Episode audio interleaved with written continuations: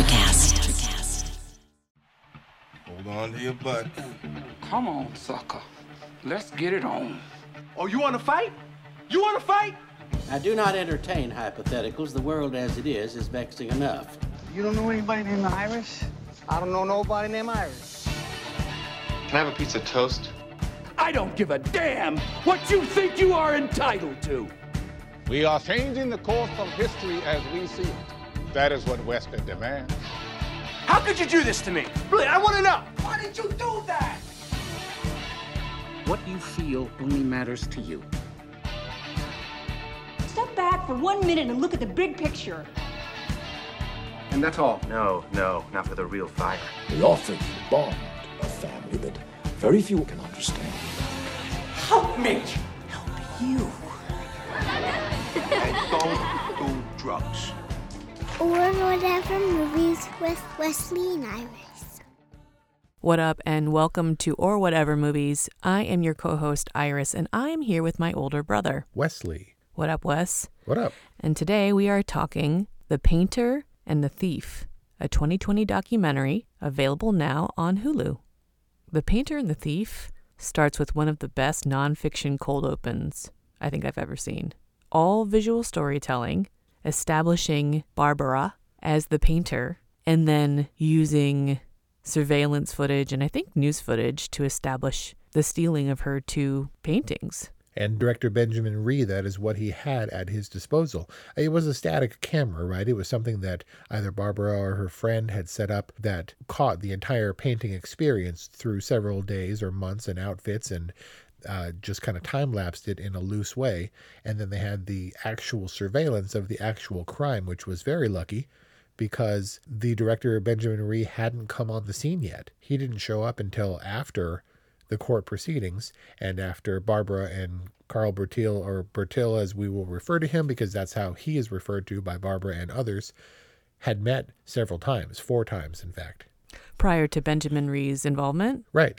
And thankfully, they had audio from the court after the court proceedings when Barbora approached Bertil. And so he had some footage to work with before he came in with his documentary crew.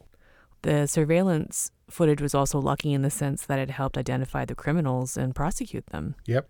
And about that prosecution, was it strange that the lady called uh, Barbora and said, Oh, we got those criminals, but I don't know, no paintings, but case closed?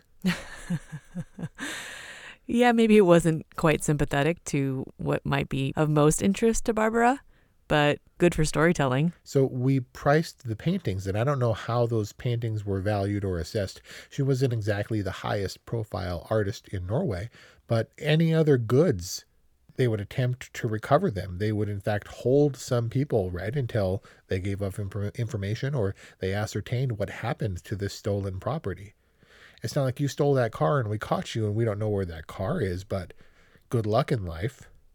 How would they let Bertil and the other guy go without ever having recovered the property that they stole? It came from an art gallery and the art gallery is insured, but the painter lost her property. It was on loan for the exhibit, and she had to approach him and be like, hey, can I talk to you? Can we hang out and have coffee and maybe I can sketch you or paint you sometime? And he was like, all right. You can repay me in free modeling work? Right, which was a concession on his part and on her part, but still, the, he was free and, you know, doing whatever Norwegians do in terms of.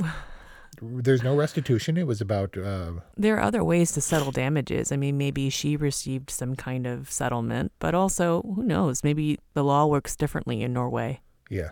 I'm, I feel like a lot of things work differently in Norway that at times confounded my understanding of this movie, specifically Barbora's method of painting. The swan song painting, who paints from the center radiating outwards in complete detail like that? Don't you? Ske- I mean, we saw her later sketch out some of her pieces before she committed to oil on canvas. It's like, I'm going to paint this bird and then I'm going to build out from there as I go. It's like Mozart never, like the painting is finished in her head and she, she just goes for it and never makes a mistake. I mean, I guess you can cover over it, but. Yeah, I was going to say oil is like a pretty forgiving, yielding medium, right? Like you can paint over it. I mean, case in point, she literally paints out Bertil's girlfriend. Yes. in a bizarre 11th hour reveal. But yeah, I've never held a paintbrush in that way. So yeah.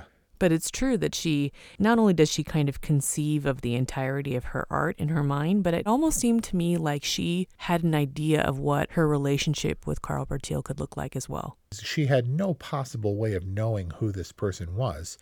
He admitted that he was totally gacked out, so much so that he couldn't remember what he did with the painting.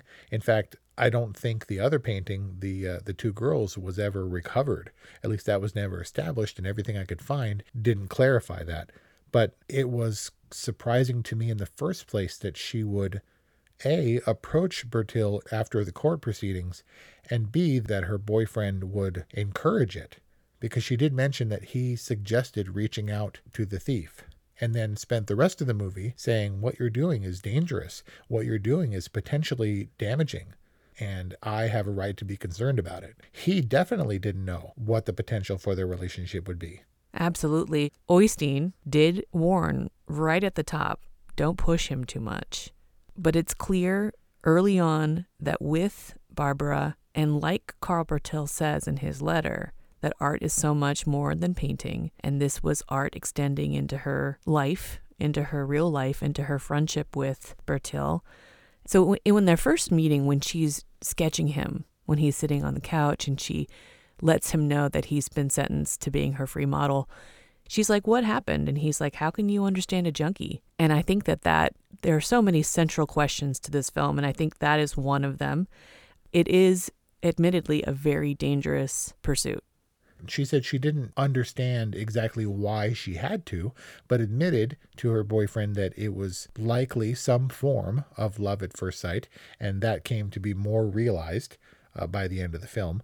But I don't feel like she had any clue, and maybe that would be why she didn't have any reservations, as her boyfriend did. But I felt like it was pretty seat of your pants, artistic whimsy, irresponsible.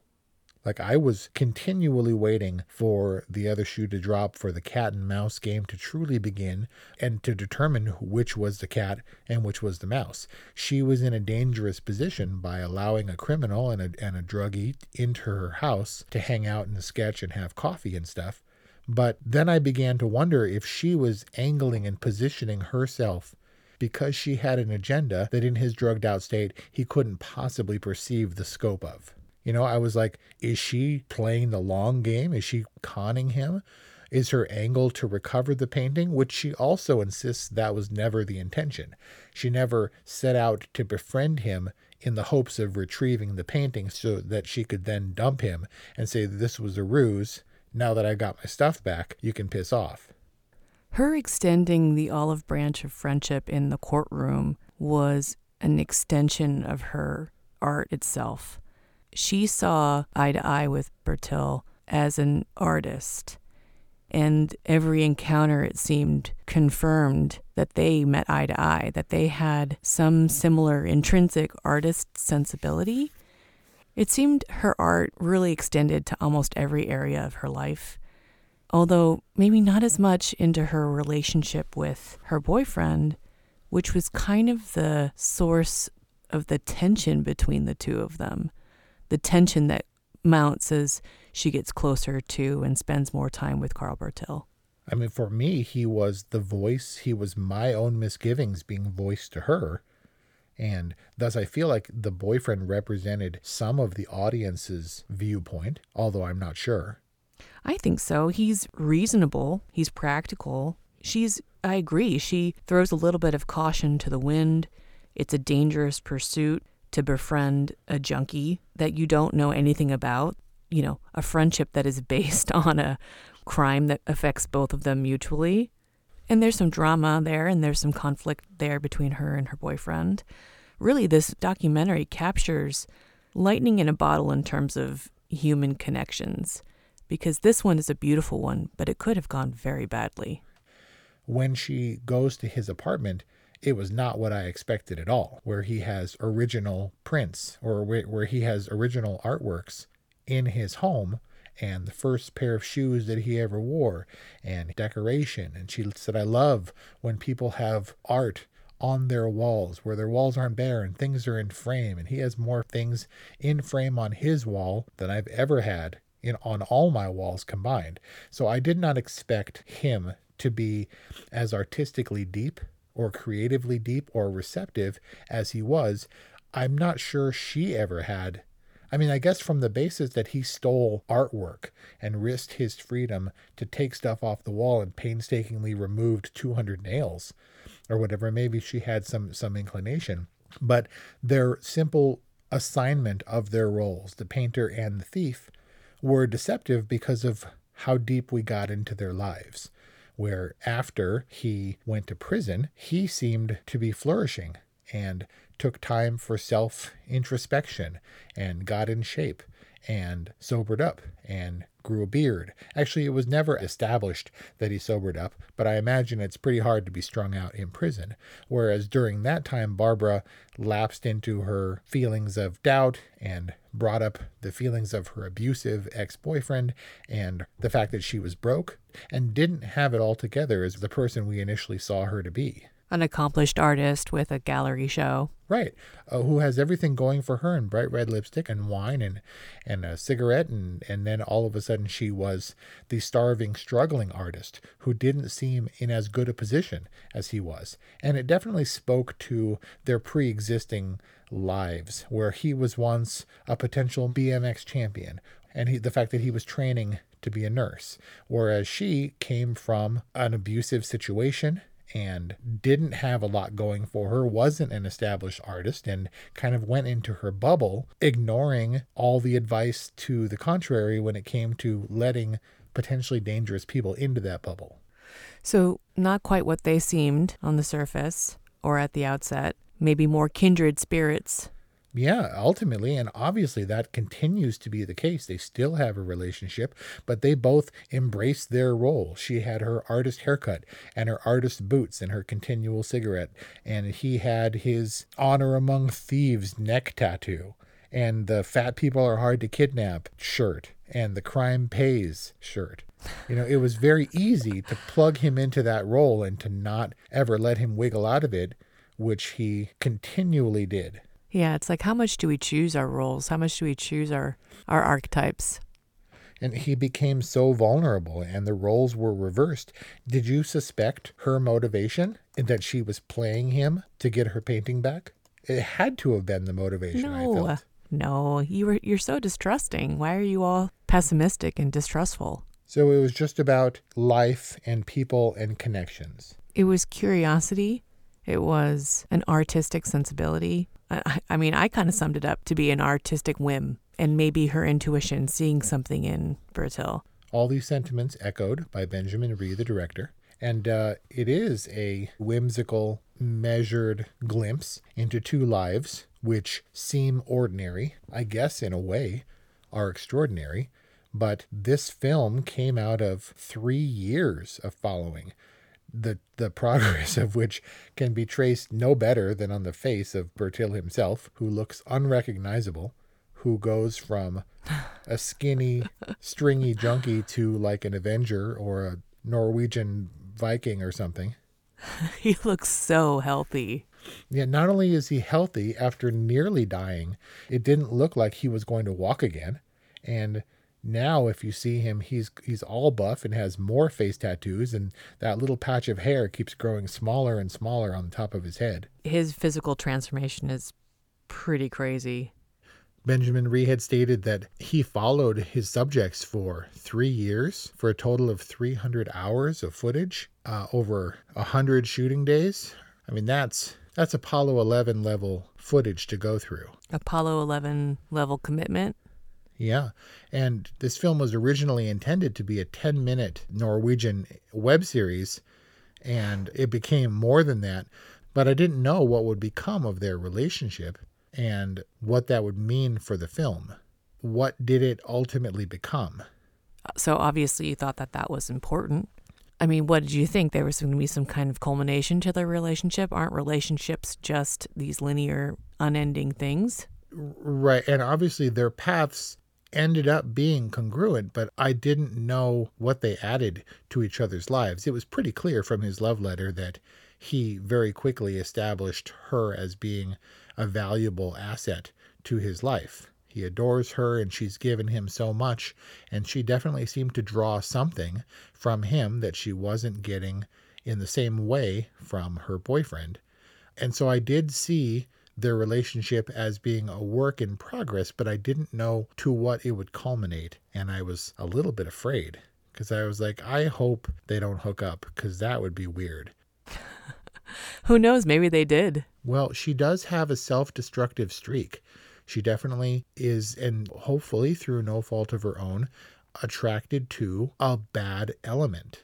And I felt that her attraction to him was inexplicable until I understood what her relationship past had been like. It wasn't the same thing. She did use the word love, however. So at the end, her painting, which is her, which is her art, which is her everything, which is her bubble, represented the two of them in undeniable intimacy, where they both had partners, but she was naked on top of him in the painting at the end. And that seemed to be a confirmation or an acceptance or an allowance of their connection, at least in her mind, what she would want it to be or what she could allow it to be on the canvas. You're such a pragmatist. This would have been completely offensive to you as the boyfriend, right? Do you totally relate to Oystein? I have a really hard time with opening the door to what Bertil could have been, could have meant for her life. He was right, I believe. It could have been very destructive. It was certainly very dangerous.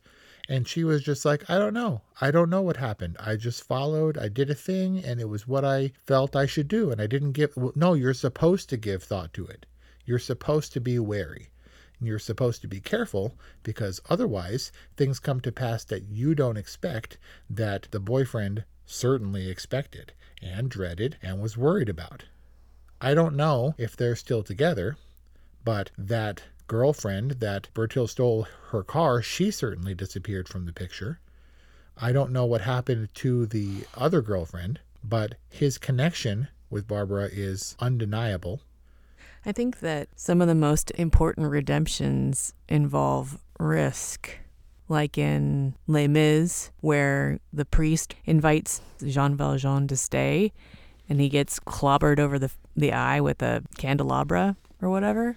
I mean, you know, young missionary kid going to Peru and befriending a former prisoner. Yeah, this whole thing may be a simulation in the Matrix where they're keeping you alive right now because that guy killed you on the rooftop and they're trying to keep your body and your mind alive until they can cure a rusty knife wound.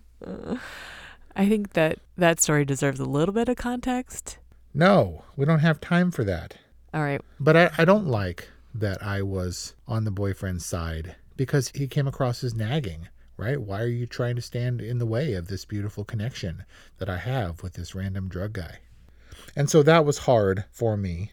Well, he's not like, it's not like the boyfriend's the villain. You understand, he's so reasonable the entire time. Yes, but she also didn't heed anything he was saying. She persisted in her, in her relationship, which is fine. But then, when she revealed to Bertil that she was in contact with the other guy, which was glossed over pretty much entirely, that was just a footnote. Then she went to Mafia Dude's apartment by herself and, and like broke into his storeroom or something and was like, Mm-hmm. dude, my painting, and pulled it and then walked off with it. That was the Gossamer Condor moment of the film, I thought. Did you say Gossamer Condor? Yeah, do you know that movie? That one you're going to have to explain to me. The movie would have still been satisfying had she not ever recovered her painting.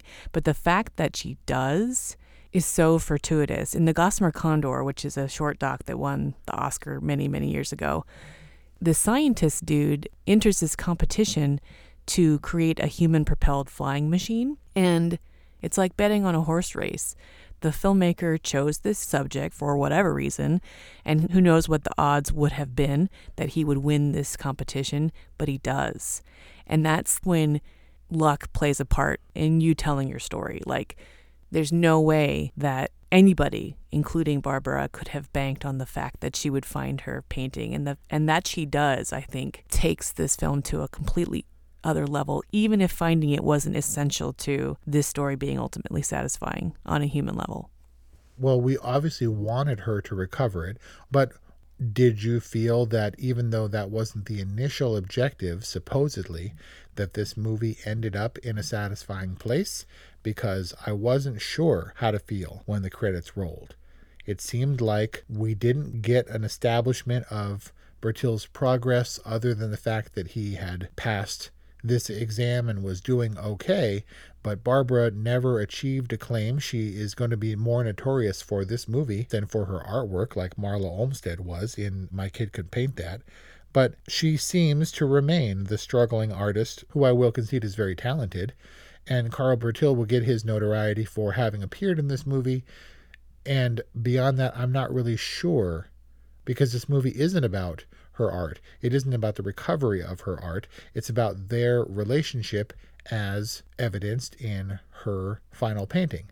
And so I could not help but ask throughout the course of this movie and afterwards because the roles shifted and because it didn't go where I was expecting. And because there were the twists and turns like prison, eh, which I thought was an inevitability from the beginning, although he was not really sentenced for the crime, but rather for stealing and wrecking the car, and her sort of downturn into self doubt and financial trouble, because all those things changed so much from my initial perception of them in their respective roles as the painter and the thief, I kept asking why the dreaded why that we've discussed before.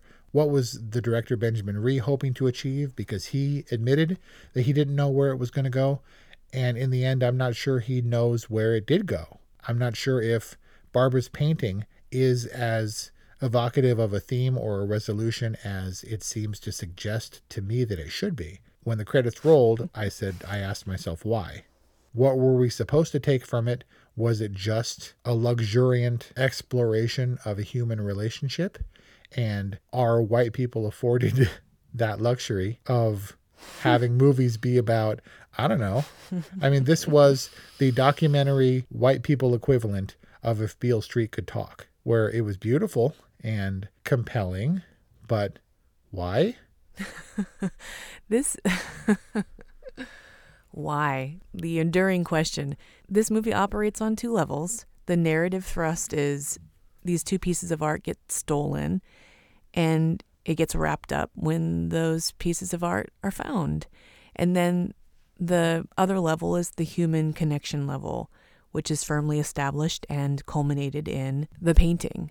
Doesn't mean that the human connection, the relationship, doesn't supersede that painting or go well beyond it, but that's the button that we hit at the end of the movie for the two of them. And it felt satisfying. I mean, how do you sum up art, which is ultimately what the theme, the why of this movie might be?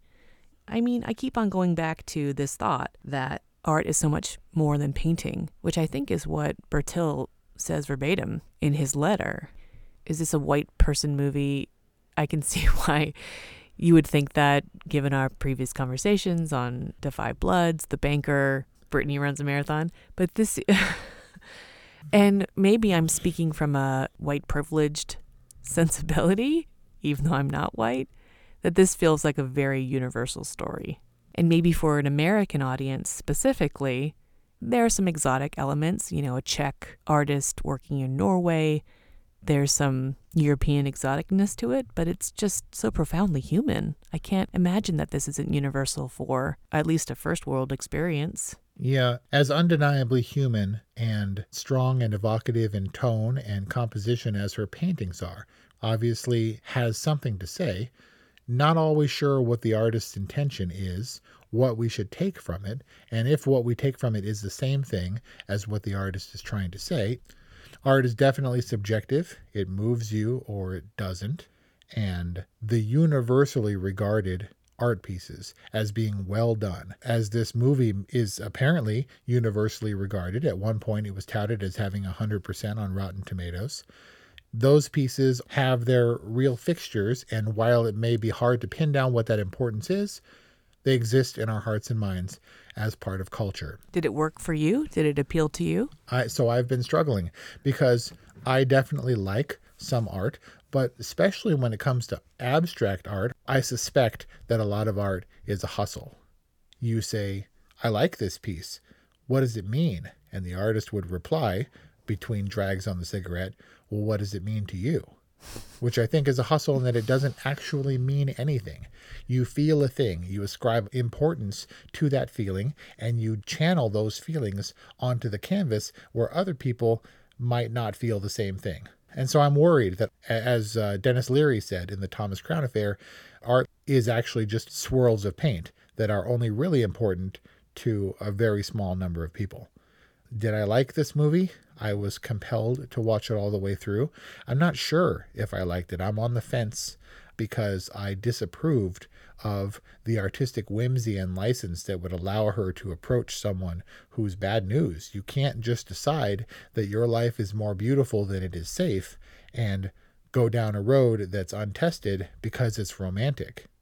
It is very romantic. So if you removed yourself from, if you tried to remove yourself from your judgment of her behavior, how would that change what you think of it?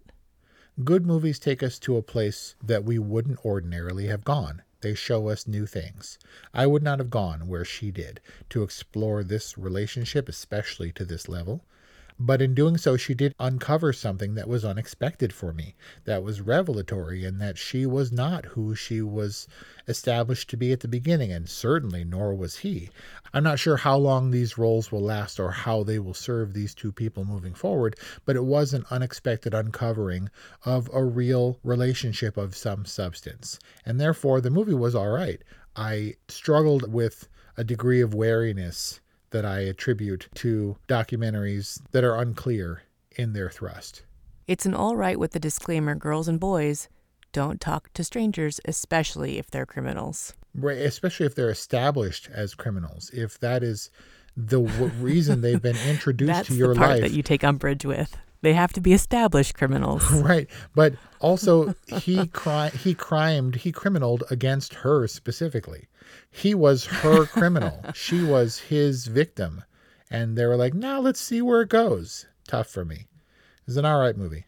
Did you cry when he cried? Not remotely. And granted, that was a very powerful scene. And I thought that was disarming because we didn't see that side of him yet. We hadn't glimpsed the person he was. And I would have been okay never to have glimpsed that person, at least for me personally. I'm glad the movie went there, but I was still suspicious and skeptical because t- I typed them. I, I put them in a box and it was hard for me to open that box again. It was so hard to not read into what he was experiencing. It could have been so many things, but regardless, it was beautiful. And I thought it was a really good demonstration as well that Barbora's approach to their relationship was not unboundaried. It might have been irresponsible, it might have been dangerous, but when he pushed her away, she was like, No, you don't do that to me. Yeah, you do. They aren't they aren't buddies. So like Well- had had they cried and hugged prior to that? Well, we don't know. I mean, in terms of narrative storytelling, I allowed that all of that detail in their relation, their budding relationship, may have been omitted. I'm not really sure in the actual timeline of their relationship when that happened. Obviously, enough time had passed for her to have painted the thing, but it was um, it was good. She she had enough self-respect to say that you can't treat me that way, especially in this context in my own home. Yeah. After showing you something like this. The scene was definitely good, and it's- it's what everybody asks him about when he appears on the Q and A's reluctantly. But does that good apply not only to that scene but to the the entire movie for you? Is that your official rating? My official rating of The Painter and the Thief is good. It worked for me on multiple levels. It was very moving. And, you know, maybe it's just obvious that I relate more to the painter and you relate to the thief. Ouch. I mean, to the boyfriend. Okay. So there you got it. An all right from Wes, a good from Iris. That's our talk on The Painter and the Thief, now available on Hulu. I'll be surprised if we don't see it early next year during award season. If that happens. if there are ever any award shows again. We'd love to know what you think if you've seen this beautiful little indie ditty.